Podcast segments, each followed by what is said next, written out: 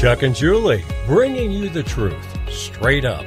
I'm Julie Hayden. I'm working An Emmy winning former investigative reporter, a highly successful trial attorney, and publisher of a major Denver area newspaper. They've been partners as talk show hosts and in marriage, as parents for over 10 years, providing thought provoking information, opinion, and entertainment live, local, and interactive. Everyone's voice is always welcome on the Chuck and Julie Show. Well, welcome to Party Friday. Chuck Bonniwell, Julie Hayden, Chuck and Julie Grassroots Show. True straight up. That's right. The show brought to you by Mountain West Wellness, Advanced Acupuncture, and Chinese Medicine. Coming up in a second, we're going to be talking to uh, Professor Bruce Gilley. He's a political science professor at Portland State University. Um, has an interesting review of the Sand Creek um, massacre uh, exhibit at the History Colorado Museum. Um, and, and what we're waiting for him. Okay, I know. Hey, I'm talking to Thomas here. Um, yeah, Thomas, try again. He knows that we were going to be calling him. So, um, the other thing we wanted to talk about, we talked about it a little bit on um the other day about the letter that and Dave Dave Williams was on the show Which talking will not about. find out anywhere locally anywhere. no, huh? The letter that the, Predicted by yours truly. That's right, exactly. Um, that the Colorado, the current leadership of the Colorado GOP sent to the previous establishment uh, leadership, Kristi Brown. letter of preservation. It was by an attorney, Randy Corporon, who we all know. Right. And Chuck, let me, but we could talk, we'll talk about this a little bit more, but while we're waiting to get Bruce on the phone, one of the things, so what it, it all stems from a financial scandal, um, that was uncovered by the current leadership. Uh, one of the things that Chrissy Burton Brown said, oh, we have, what I think they told them they had a hundred thousand, 100,000 plus. hundred thousand plus dollars in the, the Colorado Republican Party account and that everything was in great order. Um, so to say that the transition, I think it's fair to say the transition was sabotaged, actually, tr- from Kristi's transition to Dave's transition. Well, you know, the, prior transition, which came from our favorite congressman, who was the head Ken uh, Buck. Ken Buck, uh, they left him, I don't know, three hundred, four hundred thousand dollars. But um, so when Kristi said, "I left you a hundred thousand dollars," not so much. Well, and so then they She get left him far less, almost no cash, but lots of debts. Right. And what they found out is that they had not been paying the rent. Um, they'd been paying themselves $45,000 in bonuses, not clear to who. The payroll. Not paying attorney's fees, or at least uh, new attorney's fees. Right. And, and they were, uh, you know, they were charging medical premiums, all kinds of stuff. And then the payroll company refuses to give the information to the Right. current leadership. I mean, a whole lot of questions about it. Right. And I think that um, Dave and those guys have given them plenty of time to address it, which of course they don't. Even though bizarrely, what they do say is they ta- they attack um, they they attack um, Dave right by saying that he's not doing anything um, and that he can't raise money and that he's the one not paying the bills right and uh, so uh, finally what they did and they i mean what they turned over is clearly civil issues and i would say arguably criminal issues right? If you are charged they had somebody was charging thousands and, and they believe they know who thousands and thousands of dollars on the state GOP credit card for personal stuff, I think for their business, probably, right? After they were no longer working there. I mean, if I had like a, a Chuck and Julie credit card and I quit the Chuck and Julie show And, and does. and and continued charging the credit card uh, you know I, I mean that's that's fraud right you can't keep doing that particularly since no one even knew you had the credit card in the first place well nobody of the new people so anyway so finally what they did is they went ahead and they wrote a letter because dave has made it clear he said what What's a letter of preservation? Preservation of evidence. You send a letter saying, "Do please do not destroy any of these records uh, because we're going to be engaged in litigation and will be subject to discovery." There's always a question people have. Well, Right. just because some jerk attorney writes you, why do you have to do anything? Well, the rules. The rules say that if you destroy it, then presumptions can be made by the court uh, that you, in fact, were hiding evidence, and you may have to concede points that you claim are not true. So it, it can have pretty serious consequences, other times not. Well, and and let me just read a little bit. He said, and one of the reasons Dave is doing that is because the establishment, which is annoyed that it's been taken out of power, is trying to cause problems for the current people um, so that they can't raise money, right? They want to raise questions about. Well, they they knew that all the big donors, the big rhino donors, would not contribute anymore. So the key to discrediting the new ones is make sure they had no money, pretend they had money, and then basically leave them in debt. Right. Um, and and so that was, I think, the scheme. Right. Um, and uh, you know, of course, all the all the Colorado all the Anschutz publications. Say, oh yeah. Well, they, they, ignore it. Well, and here's what Randy. Well, they didn't ignore it when she got out. They all reported she left them. You know, right? They reported her lies, right? And so they're not. But here's so in part, this is what Randy's letter said. The Colorado Republican committee party has asked me to send the following as a result of claims of potential malfeasance and financial irregularities during your tenure as chair from 2021 to 2023. These claims are based upon allegations including misappropriation of party resources, deceiving members, improper accounting, and potential unjust enrichments. This letter is to formally demand the preservation and relinquish, relinquishment of certain evidence identified below. And I got to wonder, for some reason, they seem fairly confident that Kristi has this. Um, and I'm not I, sure I'm, how they I, would be, but yeah, they. I'm not sure why they think it either. Um, and and and they've also said, and if you're not the person who has it, then you have to tell us who has it, right. and then direct that person to give it to us. Um, and you have to hand over all of this um, evidence by um, December 27th, which is right. kind of it. That's like you know what, a couple weeks you know and yeah exactly. And so can you explain because that was my question too. If i'm christy burton brown i mean i think i would be tempted to and throw it away but she can't do that can she? Well she does not have to turn over anything. I she mean, can argue about that. well it's not a subpoena. Right. And there's no lawsuit so there's no you know obligation to turn over evidence just because somebody sends you a letter. But because of the evidentiary rules they have ruled if after getting this letter you destroy information um, the trial court can make assumptions and rulings based on your destroying evidence. And I we had some experience of this when I was a TV reporter. It would not be, I mean, it didn't happen all the time, but on occasion it would happen where somebody would want a copy of the story or something like that. And and rarely did it go to like never, in my experience, at least for me, did it actually go to court. But it wasn't, you know, unheard of that you would get a letter saying preserve it, right? Yes, yes. Um, and and every so often then the you know the news director would be like, maybe let's get rid of it right away, and then the attorneys would be like, no, mm-hmm. you know, you don't want to do that, we'll have to argue about it in court. So, but I mean, Dave made it clear. I think the word he used was, or the words he used was, we're going to escalate this, right? And the words he, meaning that they're going to definitely pursue civil charges if she doesn't come up with an explanation, right? Um, and then they're also. I'm not sure they're asking for an explanation. They've asked well, an explanation before. She was they're asking for documents, which once again, this is not a a uh, subpoena, so they don't have to turn over the records, but they do. They destroy them. That could be result in penalties and assumptions in court about the veracity of various statements. Right. Well, and again, and criminal, pursue criminal th- uh, complaint too. Now, I, I, know there have been some people out there, we've heard a little bit of rumblings. So it's like, well, why not go straight to the criminal? And um, I, I, think they probably, number one, want to see what her response is and what, if anything, they they turn over, right? Because you you would think that in a, you know, Chrissy could say, oh, gall, sorry, Dave. It was just, you know, I was in a bad mood. And so we, we just kept all the stuff. I'm sorry. But now I see you guys are serious and you really should have it because it should have just transferred over to you. It wasn't my personal stuff, right? It should have just transferred over to you. And um, so I'll just give it to you, right? Um, which probably. Well, she has said in various things uh, that, you know, we turned over nine months ago. We don't have anything. Um, what are you talking about? Um, so but that. Interestingly, Dave noted that they had been able to recover files and emails that were deleted.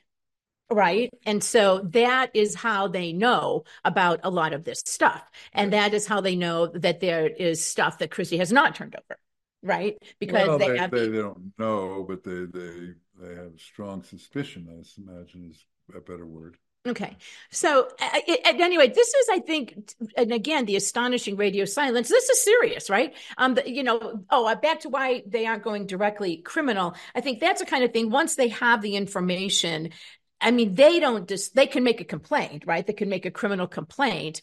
Um, and then the police would decide what to do about the whole thing. And the DA, but And the you have to remember, once you do that, you've lost all control. Right, right. Uh, you know, your choices are wiser up at this, up at the state level is a, you know, highly uh, partisan Democrat. You could go to the Arapahoe County DA, Kellner, who is very much an ally of Kristi Burton Brown. Right. And I suppose maybe you could go to the uh, police chief, and and but that would probably go up to Kellner anyway.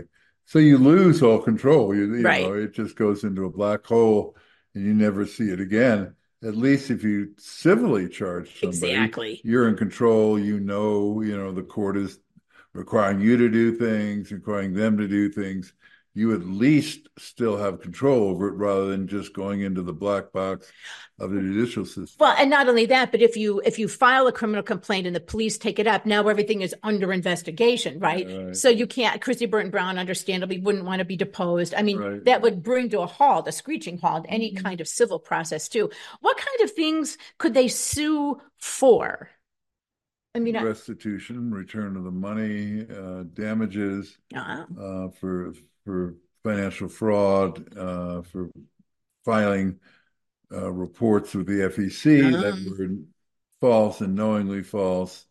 Um, they could file for uh, negligent supervision of employees who took funds unlawfully without supervision. there's a whole slew of things. Yeah, yeah. Uh, okay. Well, so anyway, so we will keep track of that. Again, I do find it interesting. You would think normally the liberal puppet media would be happy to report on problems within the Colorado Republican Party. And to me, it's just, it's interesting um, how far they're willing to go to um, protect Kristi Burton Brown. Because, for instance, all these same organizations, Denver Gazette, Colorado Politics, Complete Colorado, Colorado Sun, they're all reporting on this somewhat obscure executive committee request that the Colorado Republican Party endorsed Trump, right? Right. They're all reporting on that, which is like, who cares? I, I mean, frankly, and it's not even done. It's just a request, right? Right. And which may or may not happen. But so it's, so it's not like they're not in the know about what's going on. And it's not like they don't want to report on what's going on. But in this case,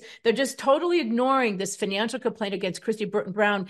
Um, and it, it's just, it's curious to me about why would you want to protect Kristi Burton Brown? Why would you want to ignore grassroots Coloradans um, and kind of lump Kristi Burton Brown in the same category, frankly, as the Democrats? Don't you think? Well, I, you know, not to say it again, but I predicted it was radio silence when I saw the email from Davis. Said no, they won't report on this; they'll hide it. And the only thing they have reported on the date was Raw Story, which is a very left-wing publication, and they gave the Kristi Burton Brown view of it. That you know, this is ridiculous. No, the the party was great when I left it, and Did she comment to them?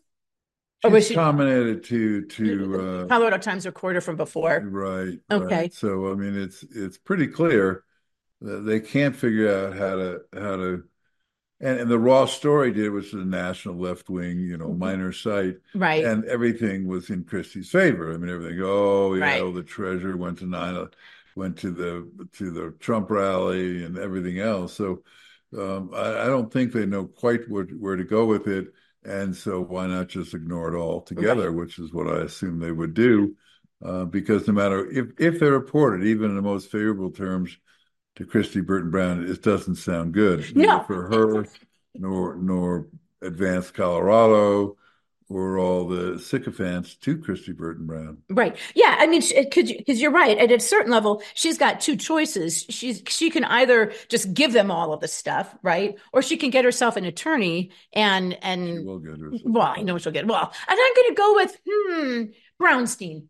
I'm going to go with the Brownstein law firm, Chris Murray, perhaps, um, who was in part of all of this. No, he, they won't because of That conflict of interest. Not a conflict. They could be a witness. Okay, uh, but but at any rate, I don't think they do it, but hey, Uh, you you know never what know. I know? You never know. So that's what's going on there. And we will keep you posted on what happens there. Because I mean, December 27th, that's a deadline. I mean, and uh, which, and I guess that means you're, you're the lawyer. S does that mean she has to respond in some way, shape, or form? Or what happens if she just ignores it? Because as you said, she doesn't it, it's not a subpoena so she doesn't have to hand it over. What would be if you're my guess would be she'll ignore it right? Yes. Um and so then what does randy do?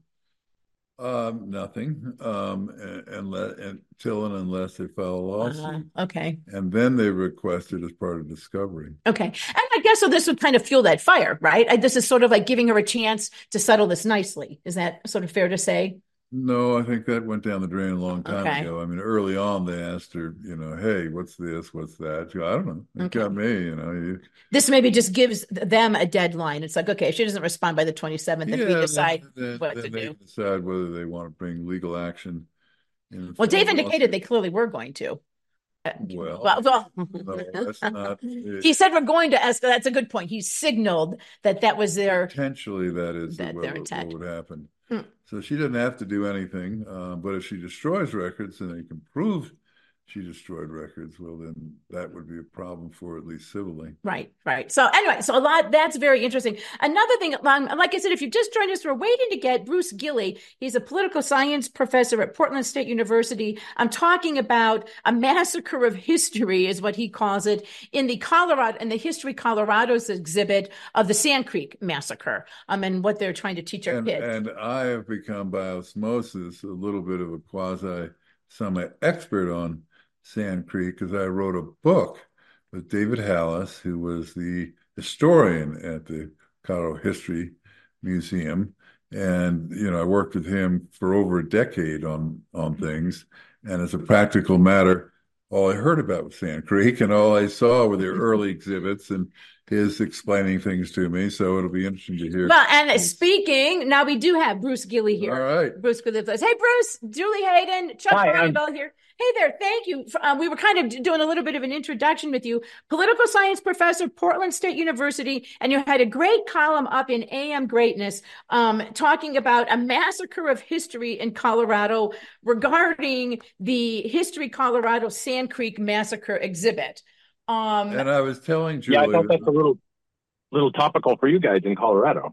exactly. Yeah, well, well, I, and I with was saying, Chuck. Chuck, because I'm I am a by osmosis a quasi nerdy expert on Sand Creek because I wrote a book with David Halaas, who was the historian for the Colorado History Museum, and so I was over there a great deal of time, and his raison d'etre was Sand Creek and the exhibits and everything else, and so I watched him meet with tribal leaders, and they came up, you know th- this exhibit they originally came with with it goes back 20 years 30 years and it's always you know before it was it was x and then it got to be a little more on the indigenous side and then they totally decided in this last one to shovel any non-indigenous outlook on it to to give a a wonderfully uh, non-nuanced view of a uh, controversial subject Well, and I guess why don't we just like launch right into it there, Bruce? And why don't you explain what were, what are some of the, like you said, the, what is the Creek the only victim here is, or the main victim here is history. What, what, yeah, why don't you kind of enlighten us with what they showed, what the truth Well, what is? is just Yeah. tell you know, and then what they showed, or you know, whatever order you. Yeah, well, Sand Creek, Sand Creek, uh, as you probably explained to your listeners, was a, um, a case where a, a territorial militia of, of volunteers that had been raised in Colorado during the Civil War because one of the two regiments was away fighting um, was pressed into service. Um, there were negotiations going on with the Cheyenne and Arapaho Indians, um, uh, which had been engaging in series of atrocities and massacres of settlers and farms over the preceding summer and fall, which had led Denver to the verge of starvation. And, you know, miscalculation, misunderstanding, uh, confusion, fear, all of that stuff went into it. And at a certain point, the militia attacked an Indian camp at what is now Sand Creek. And uh, some number of Indians were killed. I think John Broome, or sorry, Jim Broome, who I think has done probably the most kind of forensic analysis of this, thinks that 67 or 69 Indians were killed on that day. The official figure out of the federal inquiries was always uh, 150 to 200. And then at a certain point during the latest um, History Colorado exhibition, um, it was up to 230. Um, and why that is, I'm not sure. Um, I don't. I've never seen why the the uh, Gaza hospital was 500 because it makes a better Sounds story. worse, yeah. The more you, But you're saying there's people- no, as far as you know, there's no historical Well, basis. they didn't even know where the Sand Creek massacre occurred exactly when David Halaas was doing, it. and they had a whole geological thing trying to find, you know, because massacres don't naturally lead to little monuments. So to put the monument there, they had to do all this kind of geological and and other kind of surveying to find out where the Sand Creek massacre actually was, where the Indian Yeah, they didn't find it till till 1999. Yeah, yeah, exactly. So Um, when I was working with David, you know, he was he was kind of going, "Oh, we got to go down there, and we got to do this, and we got to do that." So that was very much, a, you know, you think it, people think it would be easy, but really, dying of of t uh, scores of people uh, occurs lots of times for natural and other natural reasons, and so it took a lot of geological work to find the site and the skeletons and and all of that. And so the reopened exhibit of 2022, I guess, is when it reopened, and now finally starting to get the sort of adulatory coverage in the mainstream media in 2023. Um, you know, essentially decided that history as such is nonsense, and we're just going to tell this story of peaceful, uh, spiritual Indians sitting around macrameing baskets and terrible white people coming with no provocation and no reason uh, and no individuality, just just representatives of this great terrible thing called the white races uh, massacring them, all of which showing you know that America is a terrible place. It's it's a complete farce. And the interesting thing is, a lot of historians who work on this have privately written to me since I wrote that and said thank you for Huh? saying that because we can't say that ourselves because we'll lose access and we'll lose our positions and whatnot. But but thank you for saying that because we actually agree with you. Oh, well, I mean, that's, well, let me get to that in a second, but that's maybe shed a little bit of light because historically, I mean, I was unaware. I mean, having lived in, uh, you know, I didn't grow up here, but lived in Colorado, I was vaguely aware. And in general, my sense was exactly what you said that for g- greedy land grabbing reasons, the white settlers went in, massacred the Indians, took over their camp and built houses, and now it's Denver, right? Um, but, I mean, a little off on geography. well, but I mean, essentially, you, you know, It's still Yeah. kind of vacant land. but I mean, that's sort of my sense. Um, but you were talking about, I mean, I had never heard of this before. You're saying like in, for instance, the Indians, in one instance, they, they, ma- they killed like a family and left them on the steps of the city and county building. Well, no. So this is the Hun- this is this is the Hungate family, and it, Okay. it was I think I think it was the the most dramatic kind of uh, case of an Indian atrocity because this this was a family that had been there. They're not recent arrivals. Uh, that basically defenseless mother and her children um, attacked, scalped, mutilated. Um, so the the the the territorial government or some of the the sort of ones who wanted a harder line on protecting Denver from the Indians um, brought their bodies and put them on display. So that was not Okay. done by them, but by the by the by the settlers. And um, but but you know the the whole point is that that you know the settlers at the time felt very insecure, not surprisingly, because the atrocities had been happening uh, every you know few weeks, a dozen or two dozen settlers or stagecoach hands or whatever uh, left dead. Um, you know, the horses plundered, of course. And you know, it, it, it had only been a few years since the all Indian uprising in Minnesota, which had left 700 dead, Yeah. and there was talk of a similar one in Colorado. Now we can say, you know, well, we know in retrospect that you know this didn't come together, but you know, at, at the whole point of history is to try and take ourselves out of our present comforts and put ourselves into the position of people in different aspects of a historical episode and try and understand. That's what history is, and there's no attempt at understanding in this new History Colorado Center exhibit. Well, the one thing that surprised me in my osmosis understanding of, of the Sand Creek massacre is how controversial it was in Denver at the time.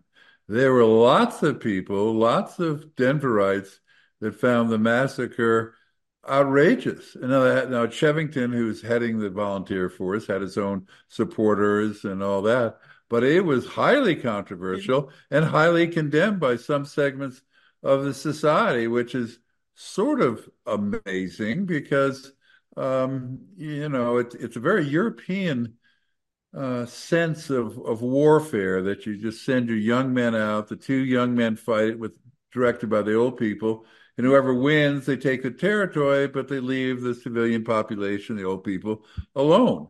Um, you know, right. generally speaking, that's not how warfare works. And where, let's say, in 1099, when the Crusaders went down the First Crusade and reached Jerusalem, they just slaughtered everybody. You know, it, was yep. a butchery um, because that wasn't in Europe and they weren't Europeans. But but certainly in Indian warfare, um, they they certainly uh, viewed women and children either as targets or alternatively as bounty. Yeah. You take the women and children, you enslave them, and and otherwise, you know, you could marry them. They weren't very racist back then. Uh, at least the Indians weren't. So that you know, but women and children are uh, were were considered part of the war. If you killed them, you enslaved them, but you just didn't simply leave them alone. Um, and that's a very European war concept. Right. So the funny thing is, if you if you think about it, uh, you know what Chivington did with his militia was actually to completely conform to Indian norms of warfare. Um, right. And he was uh, he was in that sense very culturally competent in his warmongering. Um, uh, Except you know, they weren't willing right. to enslave the Indians. You know, they were racist, and so you couldn't bring the women back to to your homestead and and uh, sell them off or have the kids work on your farm. I mean, at least they just slaughtered them. They, there was no slavery involved, and the Indians were more enlightened in that in some cases they would enslave them. So I think the, the you know the point, the bigger point is history as such is over in the United States as far as mainstream treatments of historical issues. There's there's no history anymore. It's just ideological propaganda with certain groups identified as those who will be written into history as the virtuous victors and certain who will be written into history as the horrible losers.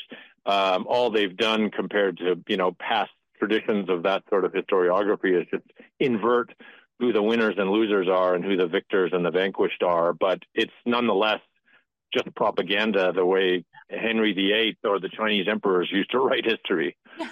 Well, and you made a good point in your column. I mean, this is this history Colorado. I mean, this is school kids go there and this is how they're learning history, right? I mean, you you mentioned that some yeah. of the kids' perceptions. Talk about that a little bit. Well, yeah, I mean, I was reading the, the accounts, of course, the glowing accounts from the Denver Post and whatnot of how wonderful this is for the kids. And, you know, one of the, the, the one quotation I use is, you know, this, the 17 year old girl who comes out and says, I'm so angry at history. Well, how is that in any remote sense indicating a successful exhibit. If the child comes out and says, I hate history, that, right. that I'm just going to be in a constant rage against the past for the rest of my life, and my only response to the past is going to be this blind rage. I mean, how is that education in any sense of the word? What is, and this is a trick question, what is the right thing a child should come out from this exhibit? Well, a child should understand first and foremost, always come out with an understanding of the humanity of all the parties involved. This is the most fundamental lesson that we need to teach kids about history that we are no better than the people in the past. And if you consider yourself a human being who deserves empathy and understanding from others for how you live your life, then for God's sake, history needs to teach us empathy and understanding for the individuals involved in historical episodes, no matter what side they're on. And I mean that all across the board, right? There's very few instances where we want to say we don't care about that person, even if they're on the side of a cause that we think is deeply unjust and and and deserves condemnation. So that's the first thing, and that's of course the the first failure of this exhibit is there's no humanizing of the non-Indians involved in the story, whether soldiers, whether settlers, whether governors, whether uh, free slaves who were part of the Colorado militia and regiment. Um, you know, n- none of these people are humanized, and certainly the federal inquiries, the white male federal uh, government leaders who did so much work on these inquiries, none of them are humanized either. Well, and you know, well, but but here's my uh, response to that, and it is a realization that I came to in in fifth grade, fourth grade, whatever it was. If you really drill down, you end up that human beings are not nice. They're really bloodthirsty, awful people. And not and and the reason you can avoid um, that conclusion of misanthropy is that you consider some good and others bad. You have to, you know, if, unless you want to kind of go, God, human beings are a bloodthirsty, awful group. Um, you have to say, yeah, no, no, no, no. Only it one was of the the groups. white settlers, or it was the savage Indians.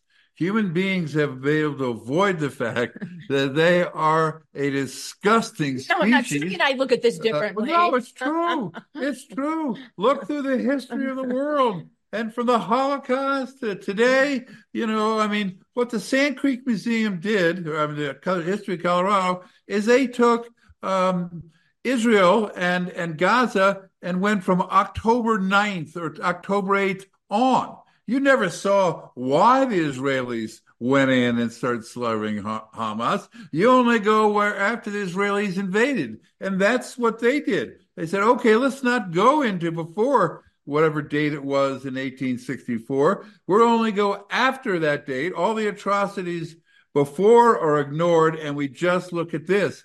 And that's necessary for innocence of people. People must believe they are not the the the awful species that we are, and Okay. accept the awful species that we are. See, Julie does Uh, not no, believe that's any like of this. Bruce talk, Chuck. That's well, like Bruce no, I told him I let him I let him give his thing, and I just wanted to give my response.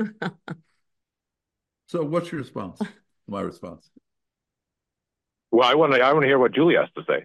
Oh, Oh no! Oh, that was tricky. that was tricky. that Chuck No wonder you go from Portland Chuck- State. then Chuck cherry picks historical examples. I think you could also go through history and pick out many examples, even being unbiased about it, of people doing good things. Yahoo! And and so and I think it goes, Bruce. You made a very good point. The truth is, is that that we are all You're smart, Bruce. Bring in, bring in, bring in Julie. No. That was that was a good right. That's, move. that's um um. But I think anyway, the point though that I want to talk about is something you made earlier, and that is I still want his response. oh, okay. Are people good or bad or both? Well, I, I think all people are a mixture of motives. Obviously, some people are are, are better than others, but you know, I don't think I I, I disagree. I, I I could tell a story that humanity is the most incredibly good and fine species and you know ever and put people in a situation and they will act like angels unless they're given an act and a reason to act like devils so I, but whatever however you want to call it glass half full glass glass half empty the second point that a history exhibition should show is the forces in which people operate their lives, which is, you know, we call that whatever you want, to call it history, call it structure, call it whatever. But the fact is, we all find ourselves in situations not of our making. And the second thing that a history exhibit needs to do is to show what those situations are, what those forces are, what those economic and social and technological and cultural and political factors are that create situations in which people act. And again, this exhibit totally fails that. It tells us nothing about the run up to this, it tells nothing about the settlement of the West, about the migration of these tribes out of South Dakota because they were fleeing tribal conflicts. It tells us none of that. And that's again, that's what history has to tell us is why people found themselves in situations and where those situations came from. No. Well, and what's interesting too, I want to go to something you said, and that is you had people writing you saying, "Thank you for saying that. I couldn't say that because I, I, I could. I mean, Well, as- how, how do you get to say it? I mean, Portland State is infamous for being a liberal college. How do you get to give this message out? Well, well, because I don't work on indigenous or Indian Oh. issues. I'm not an archaeologist who requires tribal consent to go do a dig. I'm not an anthropologist who needs tribal consent to go and study their culture. I'm not a historian who needs access to their records or the records held by the federal government that they demand a veto over. You know, I'm none of that. So unless you're in a in, unless you're in a committed relationship with the indigenous people, then you can say what you want. Huh? Okay. what? And I mean, and what do you make of that? I mean, it, to me, it, you know, I mean, you could go all the way through, you know, to COVID. I mean, so much anymore, and it's it's kind of astonishing uh, the way it has and and I guess encroached into history, but there, there's only certain narratives that people are allowed to say out are allowed to say out loud anymore, and it's just pervasive, isn't it?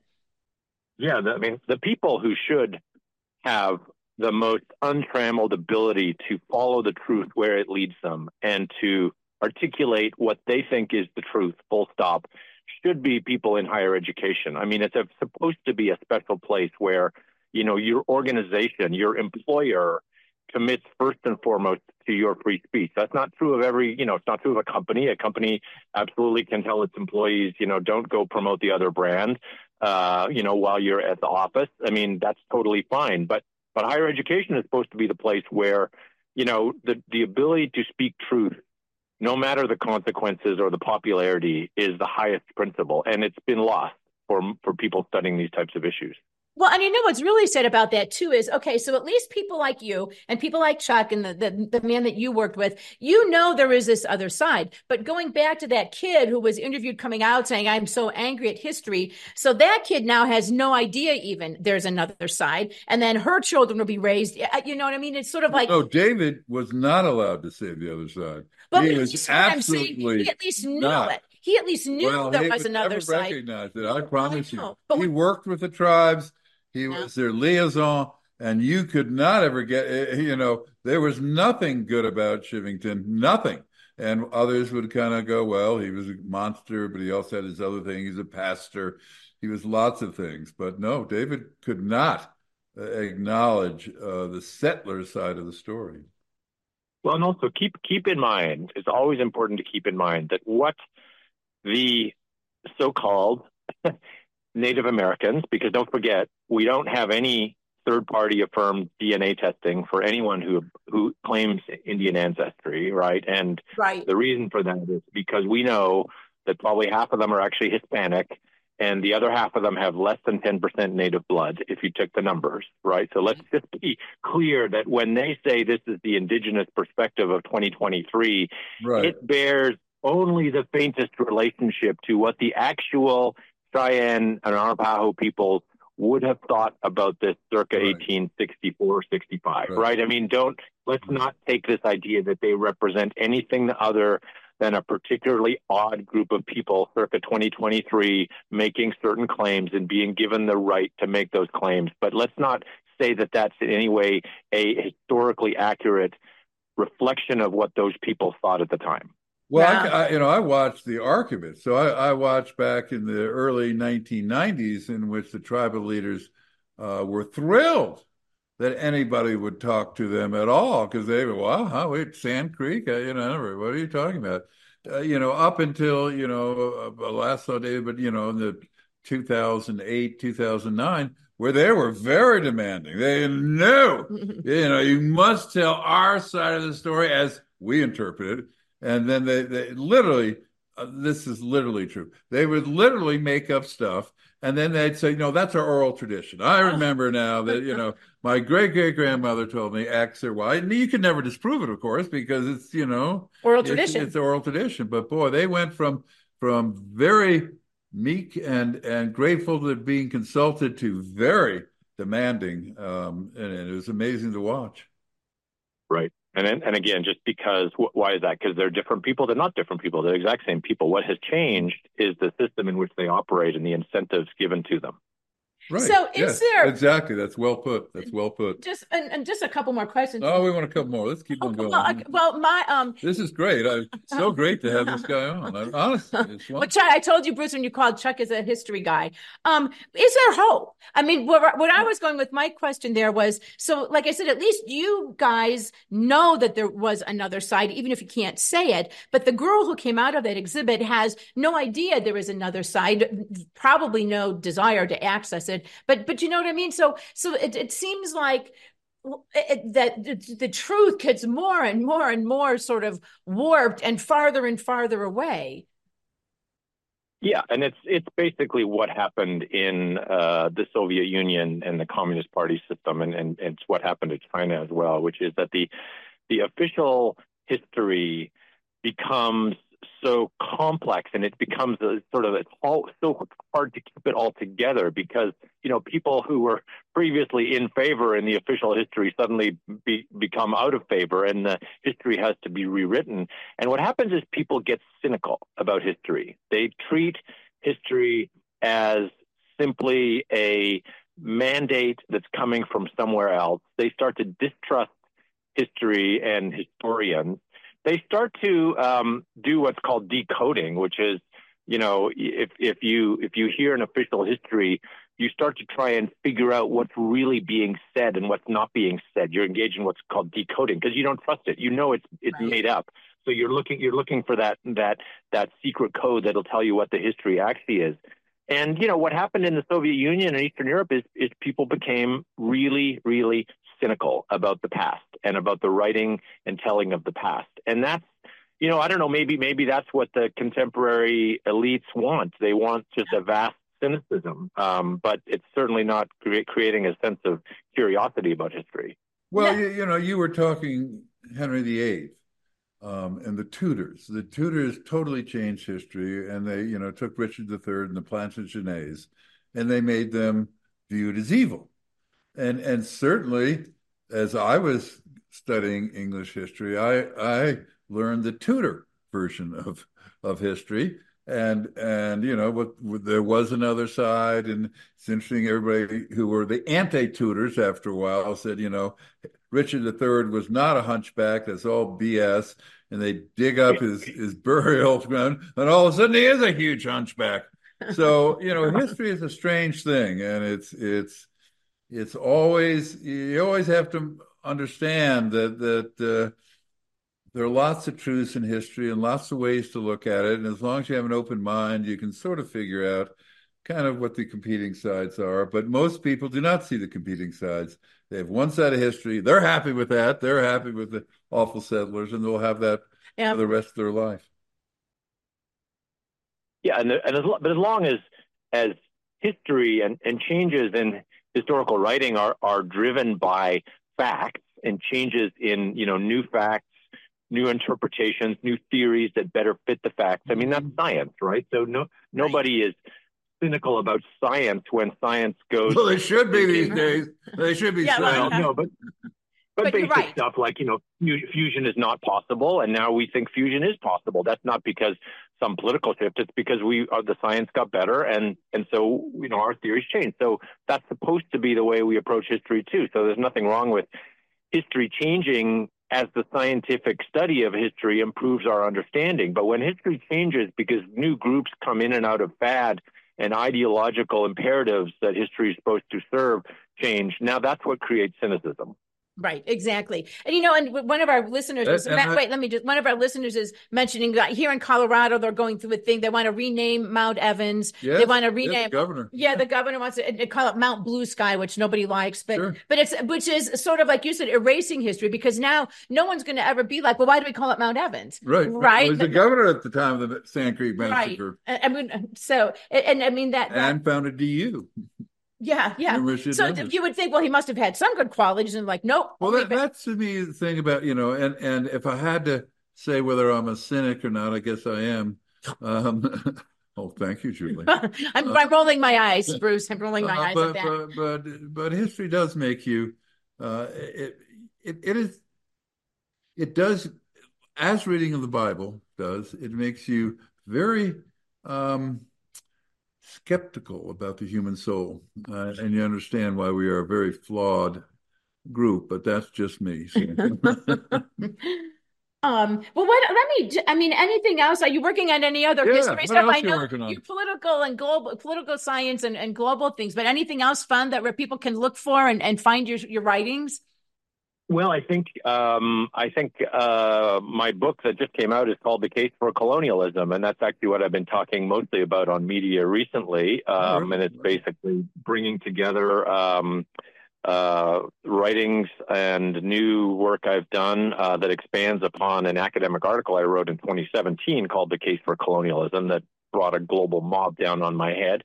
I bet. Um, but I bet The book is called The Case for Colonialism, and it just came out with New English Review Press in uh, November. Um, and it covers both, you know, European colonialism in Africa and Asia, as well as uh, United States and Canada settler colonialism under under the British Empire here. Uh, listen, can we? Because I know I would Well, be I, intrigued. I, by- I can promise. you back to talk Yeah, I, about that. I can promise you I'll buy the book. I can get it at Amazon everywhere else, can I? Hopefully. Sure. Yep. Okay, I'll, I'll I'll read the book and we'll have you back on. Well, you You've been great. I, I really enjoyed the discussion. Fantastic. all right. Thank you, Bruce. And again, we were sidetracked by the Sand Creek by your column there because that just sort of hits home here in Colorado. So if you if you'll come back, we'd love to have you. And meanwhile, thank you for your time. Um, and have a this is our party Friday. So Party, have a, you're part of Party Friday. have a happy That party. part of history you're a part of. Bruce, thank you so much for your time. All right. Take thank care, you, Bruce. sir. Um, Bruce, Thank good- you. And I do recommend, guys, if if you haven't, he it, it's Bruce G I L L E Y, and it, it was in um AM Greatness. Um, just I think it was his a couple of days ago. Yeah, exactly. get- you know, It make was- yeah, it was- for colonialism. Um, yeah, which we can't talk about anymore because Well, well, we're going to have. I'm going to read it. and I'll Right. go out this weekend. I get various other books and read it, and we'll have him back on. He's great. that's right. And now, golly, he took because we were on late with He him. took up all this I know, time. Chuck loves a history. Oh my God! to talk about? I'm just going to briefly mention, and then I get a great soundbite to wrap it up. Um, Well, you how- better the soundbite. You better get on there. Um, what did um Lauren Boebert? What went into her head? We like Lauren Boebert, now we don't. So she votes to let to continue to reauthorize FISA spying on us No, and President Trump. No. Well, she did. Well, because you have a choice. Either you part get of it. Either you get a bill through the House, and therefore you have some Republican things, or you don't, in which the government just keeps on So doing. you're saying it's not fair to judge her on one. No, it really isn't. I mean, I understand if I were in Congress, I'd vote against it, but I'm obstinate. I can understand when I said, look, we did the best we could. Uh, yes, FISA gets extended for four months, and ultimately, you know, they have to spy Forever. on us and Well, destroy us. Right. But but it is it is if you know the trouble with politics and what's the awful part about politics is compromise. And the question is, is it a good compromise or a shitty compromise? And I think you can make the case that it's an okay compromise. is a- okay. And and so I don't really blame her. I mean, because if she had to vote for 702 by So, itself, although he was upset Well, about the that shows you- it. He Uh, this is kind of funny. You guys, I'm sure you've noticed as Donald Trump increasingly takes the lead, um, not only looking like he'll be the Republican candidate, but the mainstream media is freaking out because it's looking more and more like he could actually win. no, Um. Well, uh, you're right. And so they're freaking out. And the stuff they are saying, I mean, I don't know where they're going to go um, with the stuff they're saying by the time it actually gets to the general election. But I wanted to play you. This is just a little clip of some of the Trump derangement stuff that they're saying in the mainstream media. Thomas, if we could please play the Trump derangement soundbite. What would a second Donald Trump term look like? Well, he cannot be the next president. Um, it, it, because if he is, You can't imagine the things that he's going to do. Mexico, Canada. We can't go to Canada because eventually Canada will become annexed to America. and shoot visitors to the White House. Yeah, that means he can shoot the First Lady. We're going to see violence, the likes of which we didn't even see uh, on January 6th. Make it illegal to run against him, to throw his opponents in jail, to shut down the media. He will make himself into the Fuhrer and he will make everybody raise their hand and salute him. Using martial law against the American people. Terminate the Constitution. To rewrite the Constitution. Create mass internment camps. Throw everyone into Gitmo. Might be sent to jail or their rights might be suppressed, especially minority groups in society. You might have any number of things happen to you and your family. Every one of us, our freedom, our liberty, none of us is safe. He's going to have people around him executing against an enemy's list. Assassinate generals. Ordering troops uh, to um, attack American citizens. Trump's very well armed and extremist base will try to kill people. He's going to basically burn the house down. he will unravel the institutions of our democracy. I mean, it's like it goes on. And, and, and, you know, ironically, many of those things are things that they're doing, right? Like oh jail is no, political jail. Shoot us. right, exactly, Wow. exactly, Wow. exactly. Hey, this comment, you know, Jim Jackson, this sort of sums it up of talking about with, about history. Read history and take it with a few grains of salt until you determine the philosophy of the author. That's absolutely right. Um, uh, and, and, and, we'll have him back on to talk about the colonialism, guys. Yeah, that's going to wrap. I'll probably agree with a lot of he says in that. That's going to wrap it up for us on this Party Friday. On Monday, we're going to have Colonel John Mills on, and he's going to be talking about this FISA reauthorization Yeah, and the FISA warrants. Yeah, and, and sort of like, like what the deep state is doing to us. Right. Um, in the meantime, I want to thank Thomas, um, all of our guests, all of you great guys on Zoom. Um, remember, all of the shows you can get at chuckandjulie.com. Um, we, we are off. You, Chuck, Chuck had lunch with friends. He may have started Party Friday a little bit early. Um, It's good. which is good. And I'm going to do my best to catch up. Yeah, So, and she's very good at that. everyone, have a wonderful. Hey, have a great, great time and get your Christmas shopping done. Don't procrastinate like me. see you All right, take care, everybody. Bye bye.